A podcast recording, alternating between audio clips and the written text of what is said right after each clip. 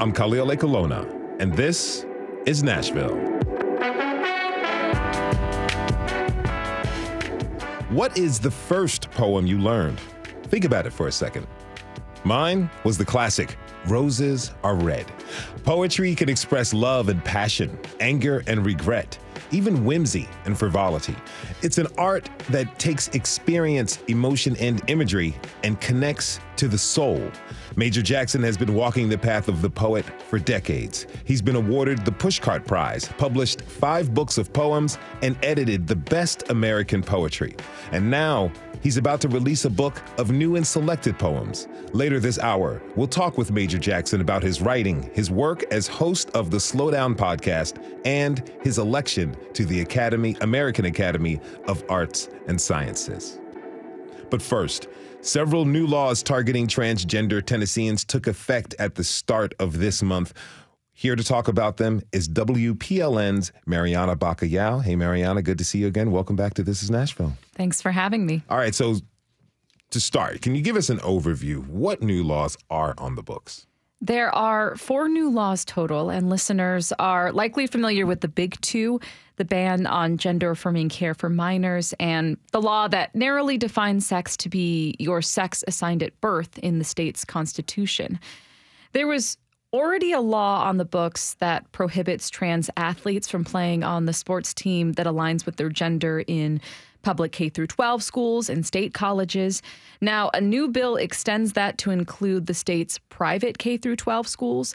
And the last law gives legal protections for teachers who don't use a student's preferred pronoun, provided the student is trans or non binary. All right, so what about the laws that didn't go into effect? Well, most notable there is the law restricting drag in public spaces. A federal judge struck that down last month after issuing a temporary injunction. So the courts prevented that law from taking effect. But if it had, it would have been in April, which is a little ahead of when new laws usually take effect. Most have a start date of July 1st. Okay, so going back to the law you mentioned just now, narrowing the definition of sex in the state constitution, what does that mean for trans folks? Well, it means they can't change the gender marker on their driver's license or their birth certificates, but it doesn't impact their ability to legally change their names. I spoke with Jordan Stringer of Legal Aid Society. He's running a clinic to help people petition to change their names, and he says the process is not as daunting as people may think our names are really fundamental to how we engage with the world and how we represent ourselves. And under Tennessee law, if you have lived here for six months and you are an adult over 18 years of age, there is still a process that you can go through to get that name changed. So he says it's still an easy and legal process. All right. And the ban on gender affirming care for trans youth that didn't go into effect at the start of the month as lawmakers wanted, but is in effect now. Tell me, what happened? So, there's been some legal back and forth on the constitutionality of this law. The ACLU and Lambda Legal sued to block the law on behalf of three Tennessee families. The U.S. Department of Justice also filed a similar injunction to temporarily stop the law from taking effect at the start of this month. And they were successful at first. A federal judge sided with the plaintiffs and temporarily blocked the law. Feels like there's a bud coming. But hours after that ruling, Tennessee's Attorney General Jonathan Skrmetti made an emergency appeal to the Sixth Circuit Court of Appeals. And last weekend, that three judge panel sided with Skrmetti in a two to one decision. It's the first time a federal court has allowed a ban on gender affirming care to take effect. Other states like Florida, Alabama, and Arkansas have passed similar laws, but the federal judges in those states blocked the law and didn't have a higher court reverse that decision. All right, so what's next for this law and for families of transgender kids? A lot of families have already been eyeing other states in case this law went through. But getting access to that care might mean a further drive than many families were originally anticipating. Tennessee is now surrounded by states that have passed or proposed bans of their own. And not all families have the ability to go out of state. Lucas Cameron Vaughn is a lawyer with the ACLU of Tennessee. He says that not everyone can afford the travel expenses or the time off of work. Families that don't have the resources to access the care out of state are going to lose access to the medical care altogether. And that will greatly increase the risk that their children will suffer from some depression, anxiety, or even suicide. You know, the families I've talked to are terrified. As for the law, the current appeals court ruling allowing Tennessee's ban to take effect is temporary. The court has until the end of September to reach a final decision on whether the law will stay in effect while the lawsuit continues. That is WPLN's Marianna Bacallao. You can find the link to her story on this episode's web post at WPLN.org. Thanks for your reporting as always, Marianna. Thanks for having me.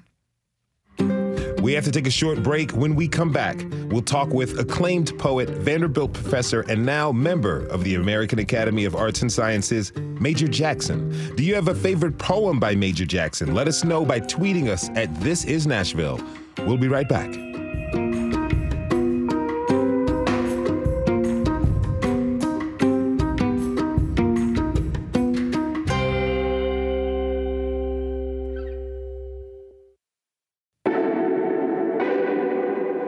Khalil Ekulona, and this is Nashville. In 1780, the American Academy of Arts and Sciences was formed to quote, to cultivate every art and science. In the 243 years since, the Academy has, has inducted some of the most brilliant writers and thinkers into its ranks. Poet and Vanderbilt English professor Major Jackson is one of the Academy's newest members.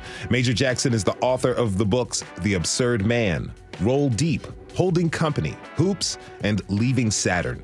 He's also been working as podcast host for The Slowdown with American Public Media, all while preparing for the release of his latest book, a collection of new and selected poems. He's a busy man, and we're honored that he's agreed to give us a little bit of his time to talk. I'd like to welcome Major Jackson to This is Nashville. Good afternoon.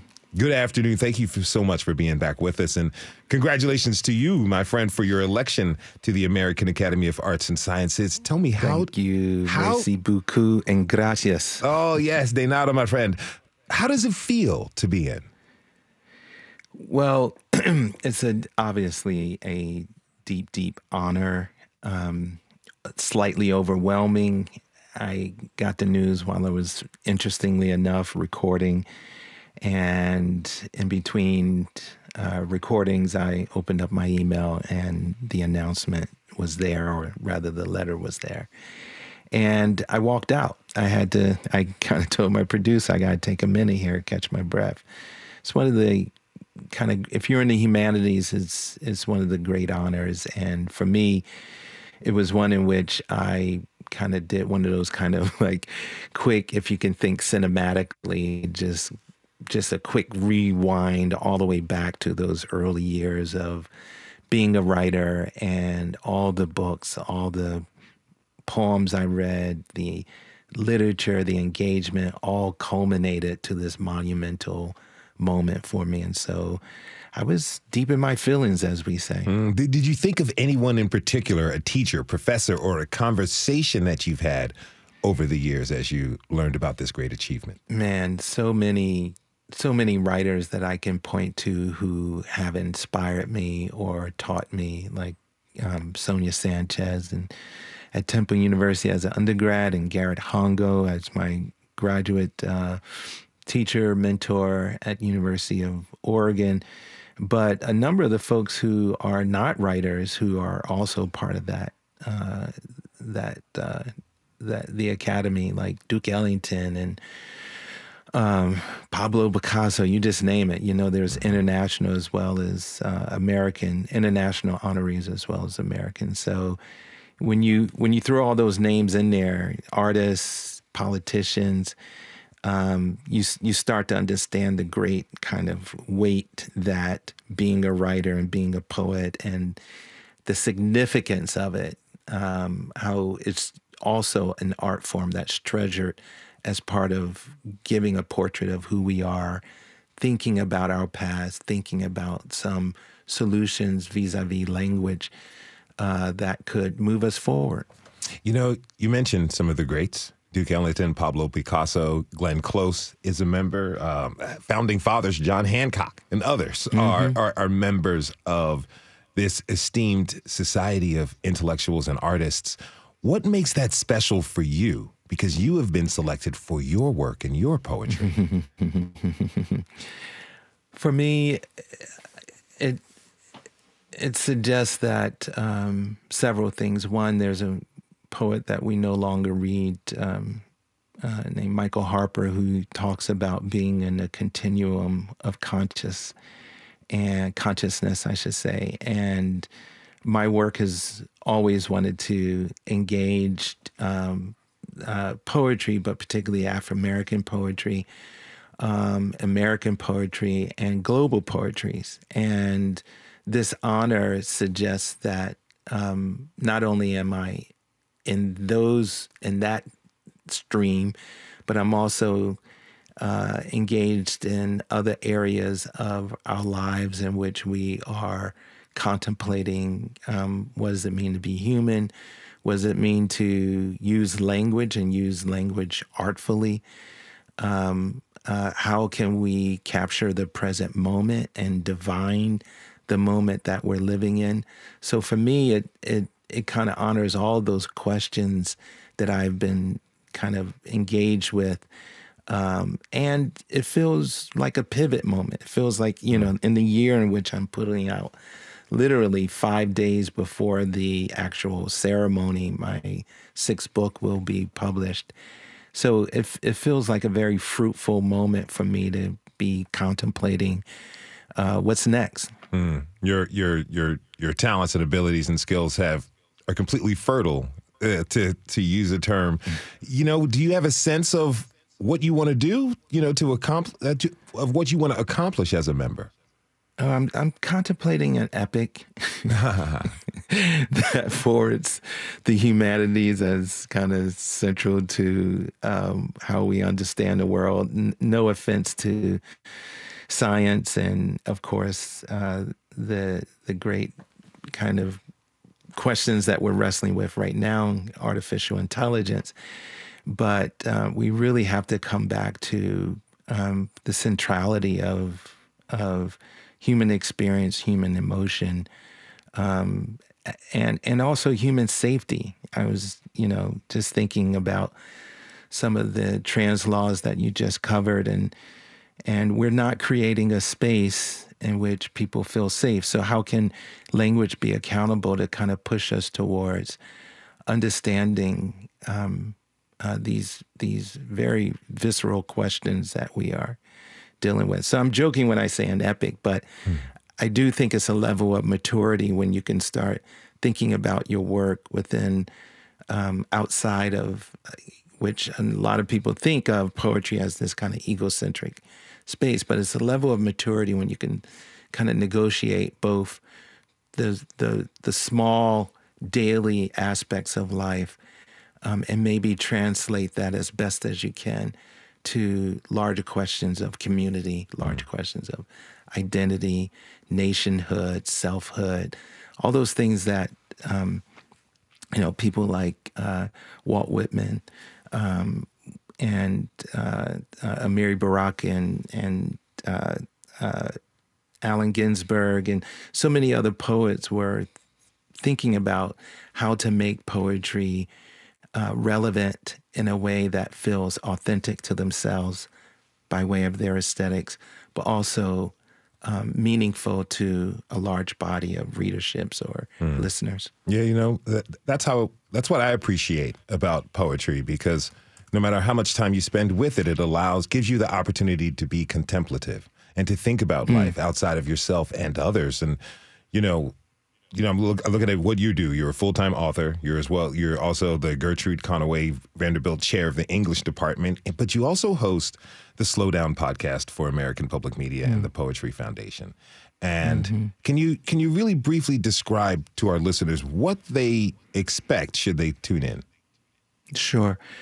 Well, first of all, shout out to um, all the producers in APMG Studios who kind of committed over now almost, I want to say, seven years um, uh, almost seven years, to presenting a poem um, uh, by way uh, in the in the podcast medium, presenting a poem that is preceded by a moment of thinking about how the poem speaks to some aspect of uh, the host's life. I happen to be the third uh, host, previously preceded by um, two now two now former poet laureates, our current Ada Limon, and before that Tracy K. Smith. Mm. And so my producer and I, uh, Micah Kilbon, um, along with Beth Perlman, um, we kind of scour books, magazines, online publications, journals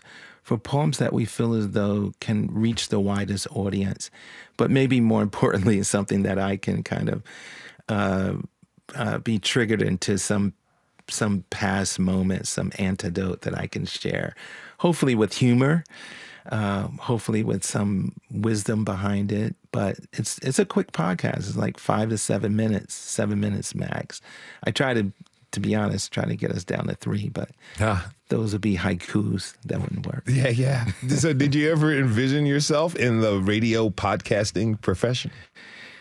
You know, during the pandemic, I started, um, like many of us, I guess, kind of envisioning and contemplating putting together a podcast. And I, I own these cassettes. I collect cassettes of poets reading.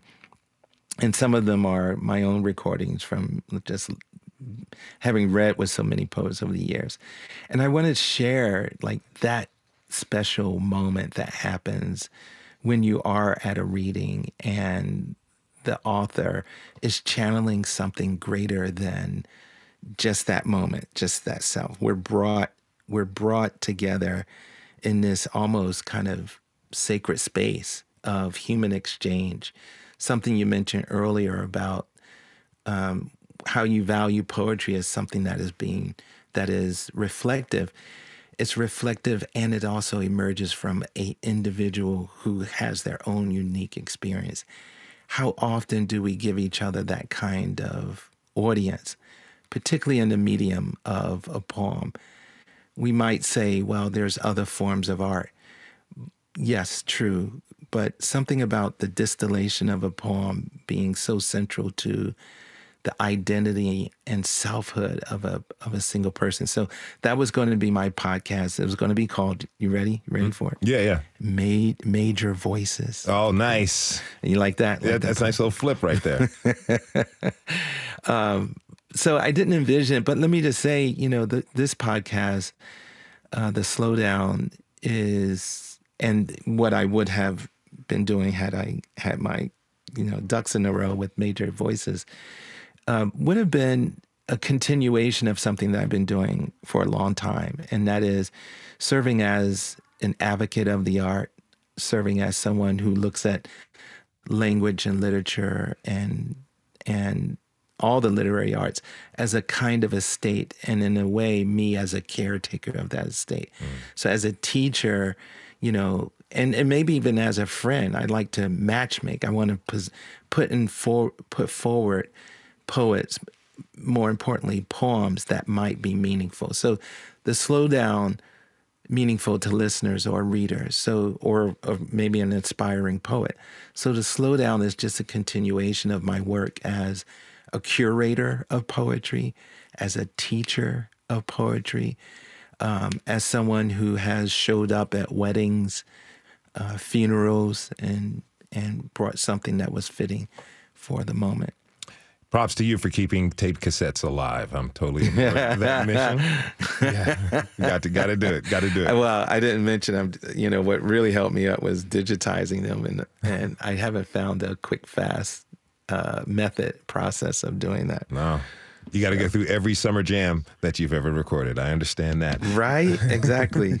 if you're just tuning in, this is Nashville, and I'm your host, Khalil Ekulona. We're talking this hour with Major Jackson about poetry, podcasting, and his election to the American Academy of Arts and Sciences. You have a question for Major? Tweet us at This Is Nashville. Now, you know, Major, a lot of people have approached me about their own podcast idea or starting how they can get one going themselves. And the first thing I tell them is that it's much mm-hmm. harder than they think. A lot more than just setting up some microphones and talking. But you know, you have mm. recited poems to crowds and you've read them aloud. Was there a learning curve for you when you started hosting the slowdown?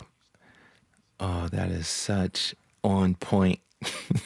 you know, when you're when you are giving a reading publicly, your body is there. You know, your body maybe even before you start speaking, people, you know, there's a poet, you know, hopefully you're not wearing, you know, one of those French berets or something like that. But they know you're a poet. They're waiting for you, you know. Mm-hmm. And there's gesticulation that happens, and there is um, maybe you might even move your body into it you can't do that on the radio. No one sees you, you know.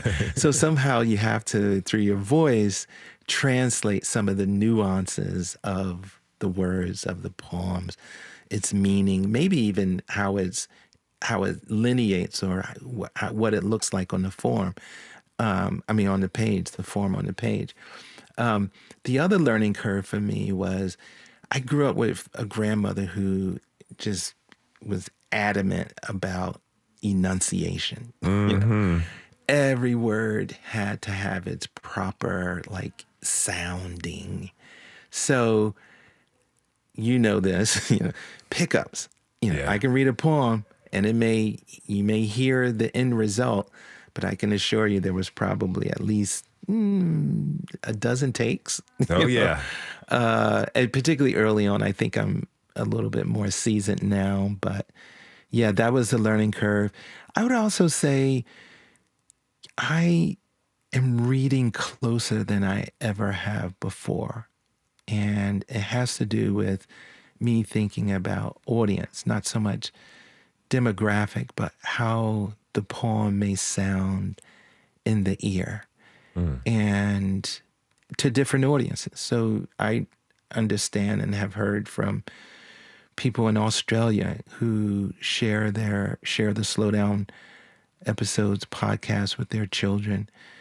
I have um, my peeps in Nashville. I have uh, friends who are poets themselves who are listening, and a very devoted listenership who was listening long before I even took up the helm.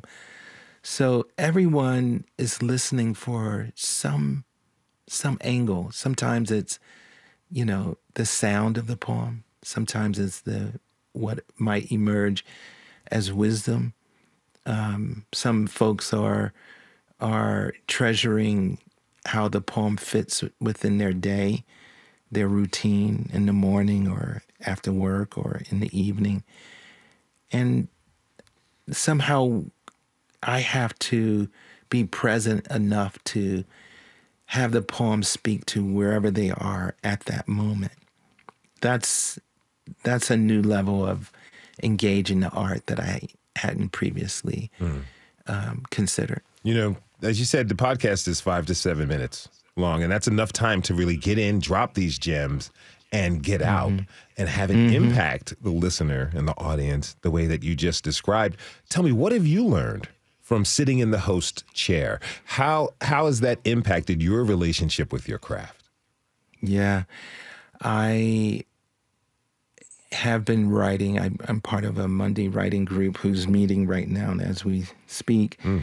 And the poems for me, I'm, I'm thinking about uh, when I first started writing, I would write these long kind of narrative poem, very attentive to uh, music or a lyric dimension um, uh, uh, a, a, kind of melodicness to it.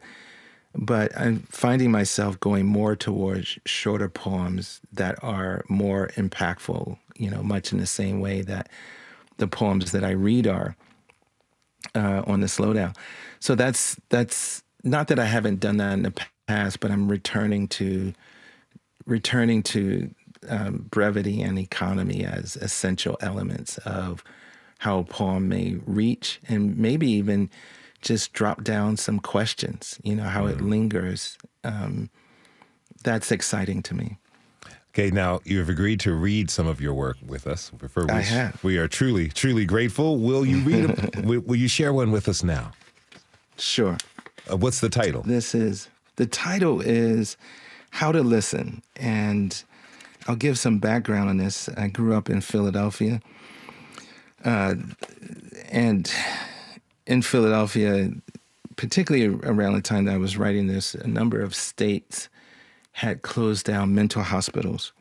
And so the the home, homeless population were often folks who suffered from some sort of mental illness and I encountered this one particular person who was wearing a um, military jacket, one of those green army jackets, and I just imagined him to have been a veteran and used him as a um, someone that I, I felt as though a figure that I felt as though we should listen to to hear their stories, their narratives. How to listen. I'm going to cock my head tonight like a dog in front of McGlinchey's Tavern on Locust. I'm going to stand beside the man who works all day combing his thatch of gray hair, corkscrewed in every direction. I'm going to pay attention to our lives unraveling between the forks of his fine tooth comb. For once, we won't talk about the end of the world or Vietnam or his exquisite paper shoes. For once, I'm going to ignore the dancing and the profanity and the jukebox so I can hear his head crackle beneath the sky stretch of faint stars. Wow. T- tell me more about that piece. Well, I think the um, McGlinchey's Tavern, by the way, is this kind of uh, legendary bar in, in downtown Philadelphia where a number of either academics or intellectually leaning folks would um, would uh, populate in the evening, and you know one could encounter uh, at the bar debates on philosophers as much as um, uh, how horrible the bear was. You know, they, they went hand in hand. Okay. Um, and so I, I intentionally placed it there because it is one of those spaces where um, conversation is important, language important, as important as sports too. Don't let- don't get me wrong. There's definitely there were screens there, but to ignore all of that and pay attention to the least wise among us seems like something that we should be doing more frequently. And the the last line, so I can hear his head crackle, that's both literal and figurative. Um, beneath the sky stretch of faint stars, as if you know to read the to read this person or engage this person is as important as engaging the cosmos or the large questions of existence beyond us somehow i believe the least wise among us do have the answer. At least they can reflect some aspect of our humanity or a corner of human experience that we do not and will not experience ourselves. So I this is the last poem I should say in my uh, first book, and in a way, it sets an agenda for the rest of my my books. I always want to be attentive to human experiences that are on the margins or outside of mainstream conversations. It's like the, to me, it reflects on slowing down, you know, and, and at you. learning, learning from somebody. like the, the man, the man you described in this poem reminds me of some of the people I would talk to and listen to when I was working as a bar manager in Albuquerque, New Mexico. People who were Mm. unhoused, they used to come around for food or water, and you know, I would take time and talk to them because there I did gain a lot of insight and a lot of wisdom, not only on their lives, but humanity and the human experience. Mm-hmm. And right now, our society is so, so fast paced. We don't really, Mm-hmm. we don't see the people in front of us, and we missed opportunities not only for connection, but for true understanding let me ask you this: to you, what is the place of poetry in this fast-paced world we're living in?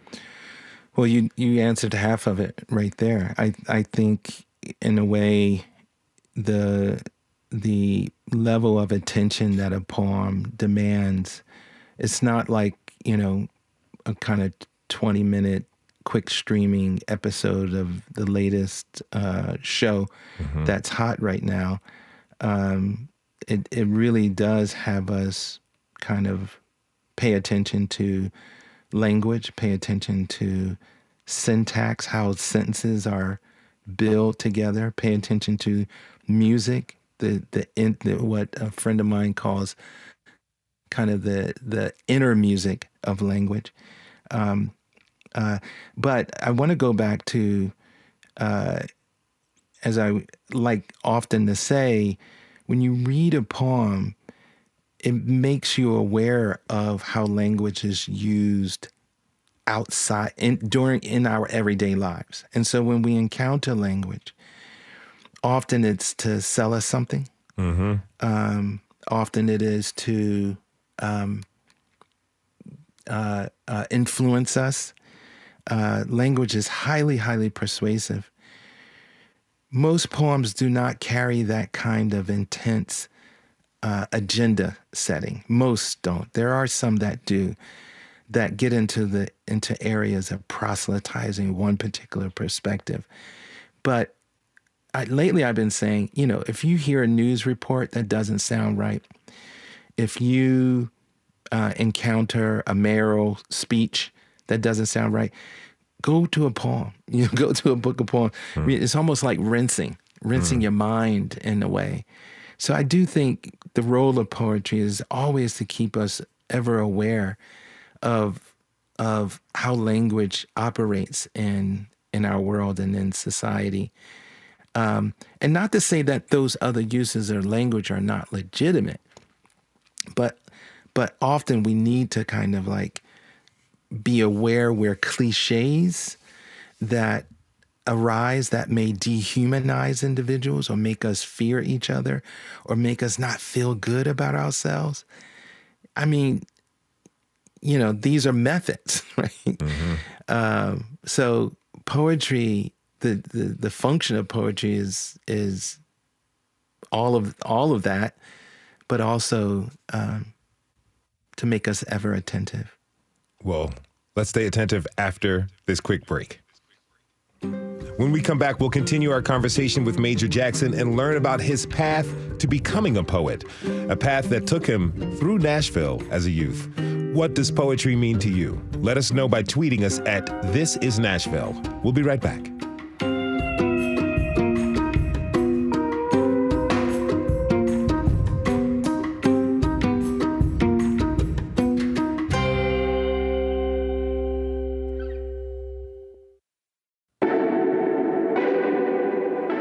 Khalil Ekulona, and this is Nashville.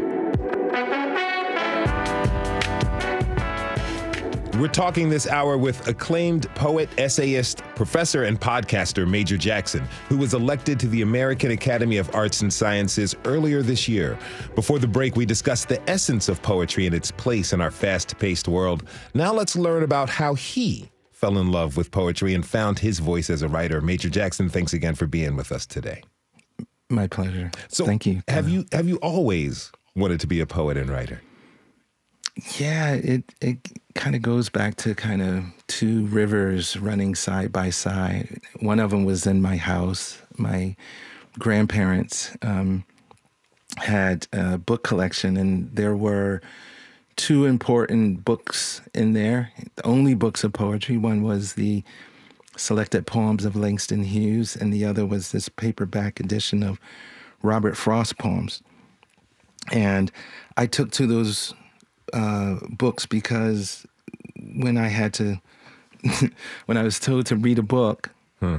turn off the TV, um, books of poems were right there, and they were short. You know, I could I could digest a poem in 15 minutes or less, and when my grandmother or grandfather asked if you read, I said, yeah, I read a poem. And they couldn't argue with that. You know, it wasn't War and Peace. Yeah.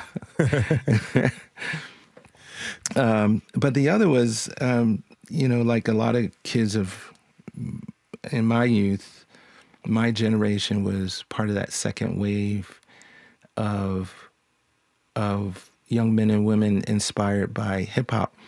And many of us either wanted to be a DJ or wanted to be an MC. I was of the latter and had my book of rhymes, uh, which I didn't share often. Um, and eventually, though, that is what sensitized me to language and brought me to the idea that poetry could be made up of language that we used every day. And not only that, it can reflect the lives that we lived, at least in my, my neighborhood, um, in the streets of North Philadelphia. Mm-hmm. And so there was this early on, this populist notion of language operating at an artful in an artful way uh, for the purpose of reflecting uh, experiences of my life and, and those um, around me. Okay, now you mentioned that these books, Robert Frost, Langston Hughes, from your grandparents' house, but also the influence of hip hop. Got to ask you a few questions about that. Did you Uh-oh. have Did you have an MC name? Oh man, what'd you call yourself? This is this is embarrassing. I was MC Dink. That rhymes with think. I was trying to play off of think. Nice. nice. But you know, and and there's a lot that can rhyme with think. Think. Mm-hmm. You know, think. Mm-hmm. Mm-hmm. You know, and keep going on. It's mink. cold. Get yourself a mink. yeah, exactly. We're, we're, we're, going there. Look, I was I, I, I called myself Details uh, when I first started. So Ooh, we all MC Details. Uh, yeah, because I spent too much time in the details, in the weeds. It was too many words. But you know, okay. So on the form of hip hop, who were your influences? Like, what was it about their words that made you want to pick up the pen? Wow. Um, Rakim, for example. Mm-hmm. Um, just you know, uh, taking the art itself and making a metaphor of it. All the all the metaphor making, all the and and the cadence and the flow. And so, what folk, what people probably don't realize now is that we've gone through multiple kind of idioms and shifts and how people flowed. Mm-hmm. And the flow was your essence like it was your spirit it was like how you walked how you like engaged even almost as important as what you wore you know and you can go to the 80s and see what we wore of course you yes. can google 80s hip-hop and see what we wore but just that sense of style like that that early on impressed upon me a necessity to kind of be authentic with language on the page, or if I was back then rapping, or later in life, if I was reading before an audience. That, I don't know, you know, if if you're a serious artist, and you know, by the way, we got to also say that um, um, uh, artists are very they're as much uh, listeners if they're musicians. Mm. If they are visual artists, they look at other visual artists and they know the history of their material. Um, if you're a writer or a poet, like you go, you go deep and in and inside language and inside the art to learn how to manipulate language and how to stress, stretch out words, all of that. So for me, that was early on, I understood that I had to be a reader. You know, I had to be someone who not just wrote from this very egocentric space, but also someone who was going to carry the, the history of the art form and awareness and knowledge. And I got that from early on from listening to to uh, the rappers. You know, mm-hmm. they high fived each other. You know, they um, uh, riffed off of each other. Uh, and you know, you know most. And that, yeah, I'm sorry. And now we're seeing like the effects of people being able to understand the the importance and the value and the relationship between hip hop, these MCs, these writers, and poetry. I mean, they're in the recent years, artists like Tupac and Nas, people are looking at their lyrics the same way we look at Bob Dylan's lyrics. Yes, that's right. Be- because I think, you know, not only is it a, a window into uh, the moments in which they were writing, but it also allows us to see some of the innovation such that we can build on that mm-hmm. on that in- innovation and that's a really important part of being any kind of like professional artist or or even a you know athlete you you study what's been done in the past you know some of the some of the the jazz artists that I listen to or even hip hop artists there's not too many today that I listen to but I can I can hear that they're carrying forward previous approaches. Um, yeah, mm. it's it's it's pretty phenomenal to engage the art from inside like that. Yeah, yeah, to be inside and have a history. I mean, it's it, hip hop turns fifty this year. Real quick, where do you where do you want to see it grow? Oh man, um, I I feel as though hip hop grows when we become curious about each other and not just representing where we're from. And so it would be interesting to see how the lyrics do more than, you know, as Jay Z once said, be more than just a person bragging on the song, you know. Mm-hmm. But it starts to reflect um, the issues that many of us face, um, that challenges um, our dignity you know, I would like for the art to return to those roots. Mm. If you're just tuning in, this is Nashville, and I'm your host, Khalil Ekulona. We're talking this hour with the poet Major Jackson about his craft and how he found his voice. You can tweet us your comments at This Is Nashville. Now, you've been in, here in Nashville working at Vanderbilt teaching English, but I understand that you have deeper connections to the city going back to your childhood. Tell me about yeah. that. Yeah. Yeah. Well, geez, from age two to age 12, um, my grandparents, who were originally from Nashville, brought me and my cousins down here um, for. it felt like right up until school started up north, mm. which was early September, and we most of my family lived in North Nashville. I have very faint, it's almost like black and white memories of playing in Hadley Park. And what seems, you know, I was talking to a, a cousin recently. I was like, did we did we actually roll down the hill of the Capitol? Like, I can't even hmm. imagine that now. Like my my my my body feels like broke just thinking about you know yeah. rolling down that hill. But I have a lot of lot of memories. I haven't they haven't emerged yet in my work, but what what has happened since my arrival is instigation to explore the history of my family here, particularly my grandfather's side, who I'm named af- named after, uh, Major Gooch. I'm Major Jackson, of course, and I, I got a haircut, my first haircut uh, over there near Fisk. Uh, the barber, her last name was Gooch, and I just, you know, couldn't help but start asking, you know. And we didn't find a, an immediate link, but I'm really curious about uh, ancestry here and some of what I've already discovered um, mm-hmm. that I'm looking forward to including in my in my poems. Mm-hmm. What does that mean to not only be in this place where your ancestry is, you know, to rediscover it as an adult, but also, you know, here part of the line and the work that you do is such a deep literary tradition here in Nashville. Mm-hmm. Mm-hmm.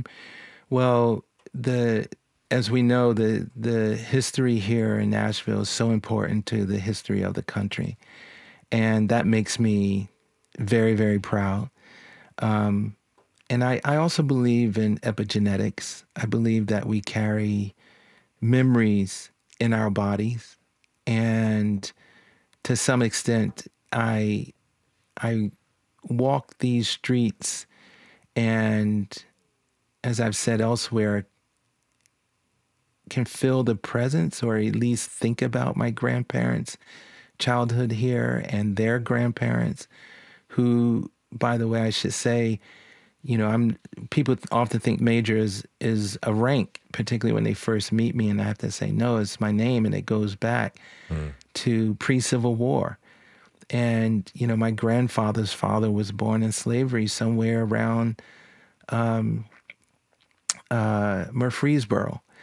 Um, that what it means for me to be back is to kind of tap into that as a source of power and meaning for and purpose for my art. Mm-hmm. Now, we only have a few minutes left, and I do want you to read one more piece with us, but I do quickly, I want to talk about your book that's coming out pretty soon in a few months. It's called Razzle Dazzle. What's the meaning behind that title? Razzle Dazzle. Let's see. Um, again, it's I set these agendas for myself in a way, uh, and maybe they're achievable or not. But you know, I believe you know, a poem should be as good as any uh, uh, symphonic score should be as good and capture our attention as any uh, uh, Picasso canvas. Um, I I want language to kind of perform at that kind of that level at that height. I want it to be awe inspiring. And um, Razzle Dazzle also speaks to some of my aesthetic, which is I I firmly believe in metaphoric language. I, I love how through either um, uh, similes or metaphors or alleg- you know allegorical uh, speech, we can, in a way, talk in code to each other and those various levels, holding those various levels of meaning, I think is really important to our growth as individuals. Mm-hmm. So razzle dazzle, at least in the title, I is is both aesthetic, is aspirational. Um, it is it is what we call uh, an ars poetica. It is it is how I approach the poem. Okay, well here we go with Major Jackson reading his poem. Let me begin again. I'm going to uh, read the poem, but I want to dedicate it to Maria Magdalena Campos Pons, who's uh, my colleague at Vanderbilt University, who's also elected into the American Academy of Arts and Science. Wonderful artist, I should say. Fantastic artist. Let me begin again. Let me begin again as a quiet thought in the shape of a shell, slowly examined by a brown child on a beach at dawn, straining to see their future. Let me begin this time knowing the drumming in my dreams is me inheriting the earth, is morning lighting up the rivers. Let me burn my vanities, old music in the pines, snifters of scotch, a day moon like a signature of night. This time, let me circle the island of my fears only once, then live like a raging waterfall and grow a magnificent mustache. Let me not ever be the bird cage or the serrated blade or the empty season. Dear glacier, dear sea of stars, dear leopards disintegrating at the outer limits of our greed, soon we will encounter you only in motivational tweets. Reader, I should have married you sooner. This time, let me not sleep like the prophet who believes he's seen infinity. Let me run at breakneck speeds toward sceneries of doubt. I have no more dress rehearsals to attend. Look closer. I am licking my lips. Mm-hmm. Thank you for that. You know, that feels like a declarative statement of purpose and dedication. Real quick, we have just under a minute left. What do you want listeners to get from that? I want listeners to embody the idea that we all can begin again and pay more attention to each other and be accountable to our language and be accountable to each other. Um, and also to, to think about beginnings as as a way forward rather than what we are stressed today to value a past, uh, uh, a forgotten past of greatness. Well, in fact, we're here and we're great today. Major Jackson is the Gertrude Conaway Vanderbilt Professor of English at Vanderbilt University, the author of five books of poetry, and an acclaimed essayist, podcast host, and the new inductee to the American Academy of Arts and Sciences. Major, thanks for being here. Thanks for sharing your beautiful work with us. And thank you for talking with me, my friend. Thank you, Khalil. It's been a great, great honor, truly. And thanks to you for tuning in this hour. This is Nashville is a production of WPLN News and Nashville Public Radio. Today's episode was produced by our senior producer, Steve Haruch. Michaela Elias is our technical director. Our executive producer is Andrea Tudhope. The masterminds behind our theme music are Larange and Namir Blade. You can listen back at thisisnashville.org or wherever you get your podcasts. The conversation doesn't end here. Tweet us at This Is Nashville. Find us on Instagram and tell us what you want from our show by filling out our our quick survey online. This is Nashville. I'm Khalil Ekulona. We'll see you tomorrow, everybody, and be good to each other.